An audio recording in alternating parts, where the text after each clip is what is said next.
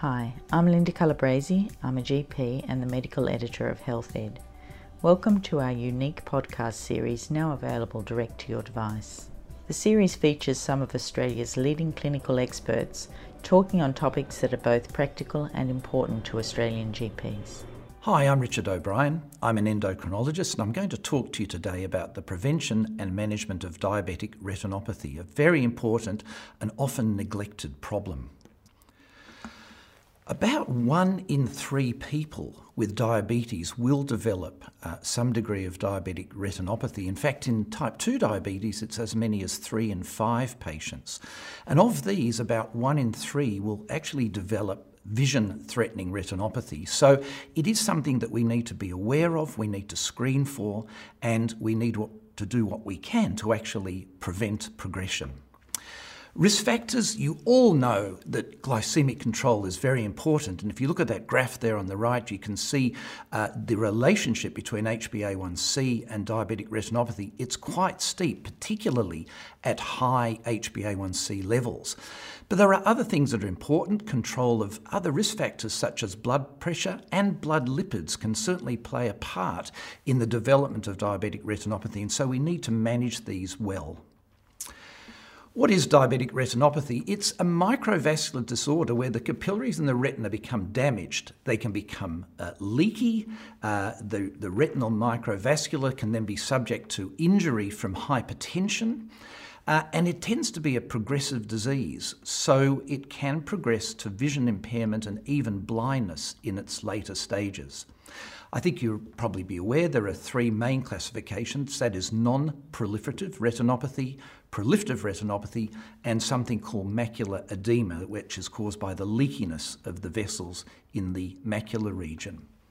As I said, it is a progressive disease. Uh, we see, first of all, microaneurysms. They're pretty common in most people with diabetes uh, if they've had a, a diabetes for a long time. But these can then develop to dot and blot hemorrhages, uh, to other abnormalities, cotton wool spot, spots, and, and then a eventually we get this proliferation of new vessels, uh, neovascularization, hemorrhages, and that is the stage which is quite vision threatening. But the other thing that can threaten vision is macular edema, and that can actually occur really at any stage uh, in this process. So we need to be uh, mindful of this and be screening for it. The problem is that early in diabetes, there are no uh, symptoms that you've got diabetic retinopathy. Um, it, we really vision stays normal. People do not know that they are developing problems. But later on, things like floaters, blurred vision, uh, perhaps uh, changes in colour vision, those sort of things can be a sign. But gosh, you would hope that we would have identified the problem uh, long before these uh, symptoms develop, and it has to be a comprehensive eye examination. And so that's why the, most important message I can give you today about diabetic retinopathy is the importance of screening. It's absolutely fundamental. What's the recommendation? Well, most guidelines suggest that uh, retinopathy is screened for at the diagnosis of diabetes and then usually every two years. But if there are people are regarded as high risk, that might mean they've got a lot of risk factors. In Australia, Indigenous Australians are generally regarded as high risk, and, and therefore it's recommended that, that they have uh, annual uh, uh, tests. If somebody's got established retinopathy, then at least annually, but possibly even more frequently, as determined by uh, the specialist. Now, it's not good enough just to get a, a, a, direct ophthalmoscope and look in the eye. We need to have proper eye examinations done by people who are expert in the area, generally with either retinal cameras uh, or with things like slit lamps that, that optometrists or uh, ophthalmologists use. It is a problem because a lot of people in Australia are not having regular eye examinations. You can see on these pie charts that if you look at the right one, that's the non Indigenous population, still about one in five people are not having uh, regular eye checks. Uh, and in fact, uh, you can see that uh, the, quite a large proportion, that light blue zone, people that have never had an eye check. It's much worse in the Indigenous population, where we've got uh, almost a half of people not having adequate eye checks. And uh, so, uh, I, think you know awareness is important. We really need to do as much as we can to encourage our patients to get tested.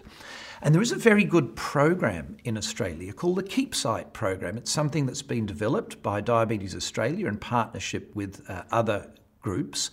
And you can actually register your patients into this KeepSight program. And then the National uh, Diabetes Supply Scheme uh, will administer this, this program and actually remind patients that they need to uh, go and have an eye check. You can, you can just Google uh, KeepSight, uh, you can register, you can register your patients. And I think this is a fabulous result because it's very easy to forget exactly when the last eye check was done. And the KeepSight program ensures that people are reminded and go and get their eye checks. Um, there are things that general practitioners uh, and other specialists can do. And one of them, if you have the resources, is actually to have a screening program in your own practice. And this is a, an interesting study that was done uh, in Australia. It was uh, general practice and uh, GPs and practice nurses. They used in house diabetic retinopathy screening. So they actually had a, a, retinal camera. These don't have to be the super expensive uh, $50,000 types. I'll show you an example in a moment. And then they had support. So once they'd taken photos, there were ophthalmologists backing them up who could be consulted uh, if there were any questions about it. And there was, uh, in the first year, there were quarterly video conferences as well. And so, what they did in the study is some of the practices did this uh, retinal screening and others did not. This is the camera that uh, it can be used. This is, uh, a, I think it's it's about five or six thousand dollars. It, it's certainly a lot cheaper than the very um, uh, sophisticated and large machines that ophthalmologists and a lot of optometrists have. Um, it's non-mydriatic, so you don't have to put drops in the eye, and with good training, you can get very good quality photos with with this. Now, the, the outcome was pretty spectacular. In the practices where they actually had the screening outcome, uh, the, the intervention, uh, screening outcomes were recorded in 100% of uh, the, the patients. In the control practices, only a third had in the notes uh, the outcome of uh, the, the screening. Mild to moderate diabetic retinopathy was diagnosed almost twice as much in the intervention practices as in the others, others 9% versus 5%. So that means, presumably, that in those control practices, there were quite a number of patients with uh, uh, retinopathy who were not being picked up. And the follow up was also much better. You can see rescreening at 12 months, 95% uh, of the intervention practices did that versus only 29% of the control practices. So I think uh, this is something that's ideal, particularly uh, those of you that are in rural and remote areas where maybe you don't have an optometrist or an ophthalmologist uh, available for screening. This is the, the, sort of thing with, with some investment that can be done. And my understanding is that there's actually a Medicare item number for the retinopathy screening. So um, it, it, it is something that you can actually uh, get paid to do and recoup the costs of the camera. Now, what is the role of the GP and the other specialists in preventing or slowing the progression of diabetic retinopathy? One of the very important things is effective risk factor management. Um, the guidelines recommend optimizing glycemic control. I'm sure you would have seen uh, ophthalmologists, particularly, will write back and say this patient's control needs to be improved. They've got uh, retinopathy developing, and that's absolutely true. Good glycemic control is absolutely essential in slowing retinopathy. The other thing, though, that can help is uh, optimizing blood pressure. I've got a question mark next to that because it, it's not absolutely clear that if somebody's got existing retinopathy, that really good blood, blood pressure control uh, can stop it progressing. Certainly, it seems that it can slow the, uh, the, the, development of uh, diabetic retinopathy, and obviously, it's simply good medicine anyway in these people with diabetes. Uh, we certainly want to be aiming for uh, uh, good uh, blood pressures. I would say, you know, in the office, certainly less than 140 uh, over 80, and ideally probably 130, 70. So um, that is really important. And then there is uh, also lipid lowering medications. Now, many, many of your patients are going to be on statins, for example, to reduce macrovascular complications, and, and it's certainly uh, important. Um, but I'm going to also show you that there is another lipid lowering drug, fenofibrate, that seems to have particular, uh, a particular role in diabetic uh, retinopathy. And just remember um, the importance of good glycemic control must be emphasised with the patients, and, and you don't want to scare them, but you need to tell them that really uh, they need to do what they can to improve glycemic control because it's very important in the progression of retinopathy. So here's what we can do. As I said, manage modifiable risk factors, uh, and we can consider um, systemic treatments with uh, such as fenofibrate. And I'm going to show you the evidence uh, that fenofibrate has for preventing uh, the progression of diabetic retinopathy. As mentioned before, that regular screening, ongoing specialist referral, very important. Uh, and if the disease is severe, then there are other things that will be undertaken by the ophthalmologist, things like laser therapy for uh, proliferative retinopathy, for macular edema, in particular, the uh, anti-vascular endothelial growth factor agents that are injected into the eye. Um, they will also uh, slow the uh, development of the new vessels, but they only seem to work as long as you're injecting them, and so generally the proliferative retinopathy is treated by laser, which gives a, a permanent fix, and macular edema by uh, anti VEGFs. But this is absolutely something that would be decided by the specialist. In very severe cases, particularly if there's been a hemorrhage and the, the vitreous, that jelly behind the eye, is, is filled with, with blood, it is sometimes necessary to remove that, to actually do a vitrectomy, uh, and sometimes steroids are used. But these are all highly specialist things. I think if you look on the left side of this, what are we doing as non ophthalmologists? It really is controlling those risk factors, glycemic control, blood pressure, and thinking about fenofibrate.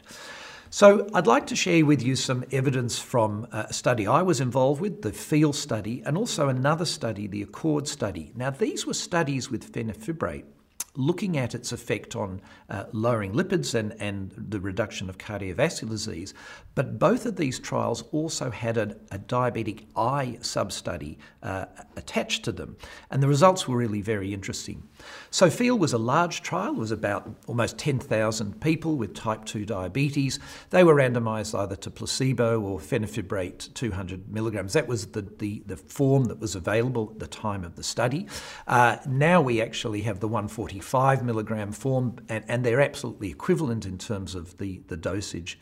Um, they were randomised and they were followed for many years. Now, I won't go into the cardiovascular side of things, but the retinopathy was very interesting. So, using that very hard endpoint of requirement for retinal laser therapy, there was a 31% reduction. You can see uh, really the lines start to diverge about the first year. Uh, retinopathy, obviously, uh, taking some uh, time to develop, uh, and then we see uh, that constant improvement in the people on fenofibrate versus the placebo. If we look at multiple uh, uh, courses of laser therapy, you can see that uh, the, the, the, reduction was even greater. So, overall, a 37% reduction in the need for laser therapy. Now, we generally do say that the role of fenofibrators, particularly in the early forms of retinopathy. But it is interesting, these people that have had already had one laser course, it did seem that their risk for multiple laser courses was reduced, suggesting that there may still be a role for fenofibrate even in the later stages of uh, diabetic retinopathy. But I think my message today is we want to try and introduce these treatments much early. We want to prevent people ever from getting to the stage where they're going to need to have laser therapy.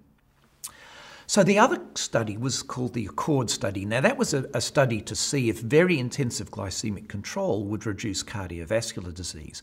But it also had a sub study which used a combination of fenofibrate with simvastatin. This is important because most of the time we're using fibrates, uh, uh, we, we would be using them on top of statins because uh, most of our high risk diabetic patients would already be on a statin. Uh, and then they, they had, there was this uh, eye sub study that went on, it had various end, endpoints, and they used fundus photographs uh, to assess it. And what they found in that study was, perhaps not surprisingly, there was a reduction of 33% in the risk of retinopathy with good glycemic control. But there was a 40% reduction with fenofibrate. Interestingly, blood pressure control in this study was, was not effective. And I think it's interesting if you look at the group that, so this was a, a sort of multifactorial design. So you had some people with really good control who also got fenofibrate. You had some people with poor control, no fenofibrate, and combinations of the two. And actually, if you look at the difference between those that got good glycemic control and fenofibrate versus poor glycemic or standard glycemic control and no fenofibrate, you can see the, the progression of retinopathy 13.4% in the placebo group, 5.3. So these things both work together to reduce the progression of diabetic retinopathy. There, is, there has been a multi, uh, so there, there, has been a meta-analysis of these two studies, including another one called the Lipids and Diabetes study, which was a much smaller study. And the meta-analysis really bears out what I've shown you in the individual trials, uh, excluding the first year because there didn't seem to be much action there. But after the first year, we're seeing these substantial reductions and overall about a 30% reduction in progression of diabetic retinopathy. So really very useful indeed. The other thing we found both in field and in accord was that the people that seemed to benefit were those that had pre existing retinopathy. So you can see here on the right side, the group that had diabetic retinopathy at baseline in accord had a 50% reduction in progression versus 40% for the population overall. But in fact, there was no benefit seen in the people with no retinopathy at baseline. That probably simply reflects the fact that it takes a long time to develop. But um, uh, the, the message is clear. Uh, really, fenofibrate is particularly for those people who have early diabetic retinopathy. The problem's common in field 20% with five year duration of, of diabetes, and accord 50% with 10 year duration. In both studies, retinopathy was reduced 35 to 40%. And here's a really important point. In both studies, the effect was seen equally in dyslipidemic and non dyslipidemic patients. So it doesn't matter if someone's got high triglycerides, low HDL, whatever, or they've got normal lipids, the fenofibrate still was effective in slowing the progression of retinopathy.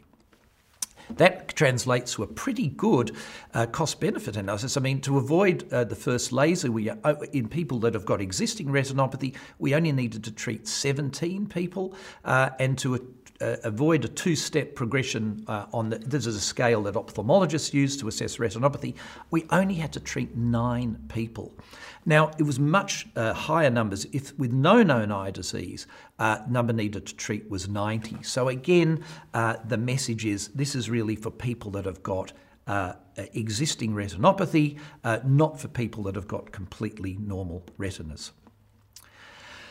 There's some real world observations that I think are quite interesting. So, this was a study uh, published recently from Taiwan. It was a large, they, they have a very good uh, database there, and they interrogated initially files of nearly 900,000 people to come uh, up with 32,000 people with type 2 diabetes who did not have any prior history of retinopathy or laser treatment. And then they looked at the uh, from an index date, and then they followed uh, the, the records of these people throughout. They found that 2,500 of them were using fenofibrate, presu- presumably to reduce triglycerides, uh, to treat lipids, and there were 29, nearly 30,000 that were non-users. And when they looked at the uh, records, they found over the, the time of that study period, uh, the percent that had a retinopathy event were 27.48 in the um, no fenofibrate and 19. So it was a 41% uh, reduction in the need in the actual need for laser treatment, about a 41% reduction. So actually, really similar. And when you adjusted for other diabetic risk factors, it was a 33% reduction. So although this is a real-world study, the actual magnitude of the benefit is very similar to what was seen in the randomised trials. This is a, another database study from the US that was published in uh, this year in 2022, uh, and you can see proliferative uh, diabetic retinopathy uh, looking at, with multivariate analysis was reduced 24% in people using fenofibrate versus those not using fenofibrate. Now, one always has to be a little bit careful about these real world database studies, but I think it is very reassuring that when we do look at the data in the real world, it does seem to match fairly closely what we see in the clinical trials. This has been incorporated into guidelines, and these are the RACGP guidelines in Australia, and it mentions that patients who randomised to fenofibrate had a significant uh, reduction in retinopathy and need for laser. And in fact, the TGA in Australia has approved the use of fenofibrate for the treatment of diabetic retinopathy. Uh, it's patient, and, and they do recommend in the guidelines its use in patients with diabetes with evidence of retinopathy should now be considered. The benefits were uh, um, not dependent on the patient having dyslipidemia, so a really important point. And I should actually just mention that the only, interestingly, it is the Lipidil brand that has the indication for treatment of retinopathy in Australia, not, not any of the other ones. So that's uh, a, an interesting uh, technical point. But this is now in the guidelines, and I think it's something that you should consider uh, in your patients that have got some degree of retinopathy with type 2 diabetes. We don't know about type 1 diabetes yet. I'm actually involved in a trial looking at fenofibrate in type 1 diabetes, but for the time being, all of this data that I've been showing you uh, is relevant to people with type 2 diabetes, which of course is the, the bulk of people that we see with diabetes. Well, what are the potential mechanisms of action? Uh, Fenofibrate's a very complicated uh, molecule and it has all sorts of uh, activities. It has anti inflammatory effects, it has anti angiogenic effects, it stops cell death, it has anti apoptotic effects, and of course, it has the effects that we're more familiar with the, the effects on lipids, so a decreasing triglyceride, increasing HDL, etc. And it also has some antioxidant effects. And I think it's particularly, if you look in that bottom right hand uh, corner, anti angiogenic activities. We inject into the eyes of people with bad diabetic retinopathy, we inject anti VEGF agents. Could this be an anti VEGF agent?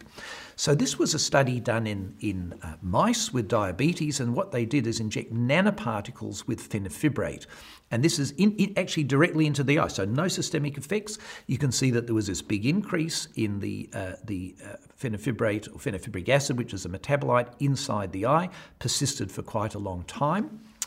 When they looked at, and I think particularly what's interesting is the left hand panel there, which is the vascular endothelial growth factor, VEGF. You can see the white bar are the normal animals, the diabetic uh, animals, the black and blue, have that high level of VEGF, and then the ones treated with the fenofibrate, that level was brought right back down. On the right side, we have an, an adhesion molecule also showing similar sort of effects. Uh, and if we look at uh, the um, vascular permeability, how leaky the capillaries were in the eyes of these uh, animals, you can see that the far right panel, the fenofibrate treated ones, it had come right back to normal. So I think this is some evidence of how fenofibrate might be working. Now, how long should we treat? Well, there was a good study done after the Accord trial finished. They continued to follow the patients in a study called the Accordion Eye Trial, uh, and uh, they followed them for another four years. At that stage, they were no longer taking the fenofibrate, the intensive glycemic control had slackened off, and they wanted to see was the effect that was seen in the study uh, still observed four years later, even though they weren't taking the drug. And interesting, if you look at the left hand panel there, glycemic therapy, that was still of benefit. In other words, good control early on led to benefits later. We actually know that from a number of other trials that if you really control blood glucose very early on, the, the rate of complications is reduced for years and years later, even after the trial's finished. It was not the same for the fenofibrate therapy in the yellow bars there, you can see that the, the, the, effect did not persist. The message is very important. We need to, if we're going to use uh, fenofibrate, we need to continue it to get its effect. And indeed, if it is working through anti VEGF effects, amongst other things, that's not dissimilar to the eye injections, which generally need to be continued to show benefit. Uh, the, the, the, statin and fenofibrate, people sometimes get a bit worried, but fenofibrate does not interact with statins in the same way as other fibrates. The, the data in that study was very safe. There were no cases of uh, uh, um, high cases of muscle enzyme problems with the combination versus the, the drug alone. Liver function also very similar. What we did see is a rise in creatinine. You can see the creatinine goes from 82 to 97 in the fenofibrate group. Uh, 82 to 92 in the simvastatin group. Now, we looked at this in the field study, and in fact, fenofibrate increases creatinine by a non GFR mechanism. It actually doesn't affect GFR. So the way we designed the, the field study was that there was a six-week run-in where all of the patients, uh, all of the subjects in the trial got fenofibrate. Look at the creatinine, it goes up quite sharply. Then they were randomized to either continue fenofibrate or go to placebo. And the placebo group, the, G, the, the creatinine immediately went back down. Uh, but drifted up over time. At the end of the study, we withdrew the fenofibrate, and you can see that in fact the group that got the fenofibrate end up with a lower creatinine, i.e., a better GFR. At the end of the study. And in fact, we found that the fenofibrate group declined their GFR 1.9 mils per minute over the time. The placebo group had a decline of 6.9 mils per minute. So there was actually renal protection seen with fenofibrate. So fascinating stuff, but I can reassure you if the creatinine goes up in your patient and the GFR, the eGFR drops down, do not be worried. It is a normal effect of fenofibrate therapy.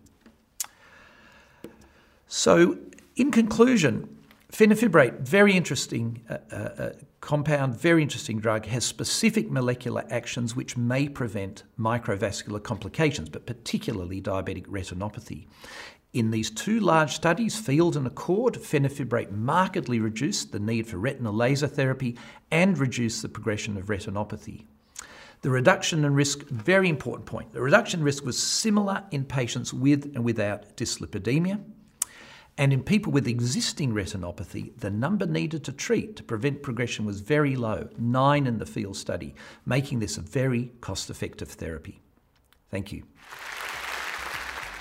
Thank you for joining us. We hope you are enjoying this series and will recommend it to your friends and colleagues. I'm Linda Calabrese, and on behalf of the team here at HealthEd, I look forward to joining you soon for our next podcast. If you enjoyed this audio segment, you can find out more about our free webcast lectures, which can be accessed from any device on our website at healthed.com.au. The podcasts published on this page are for medical professionals only. The content is not a substitute for medical advice. If you have a health issue, you should seek the advice of a suitable qualified health professional.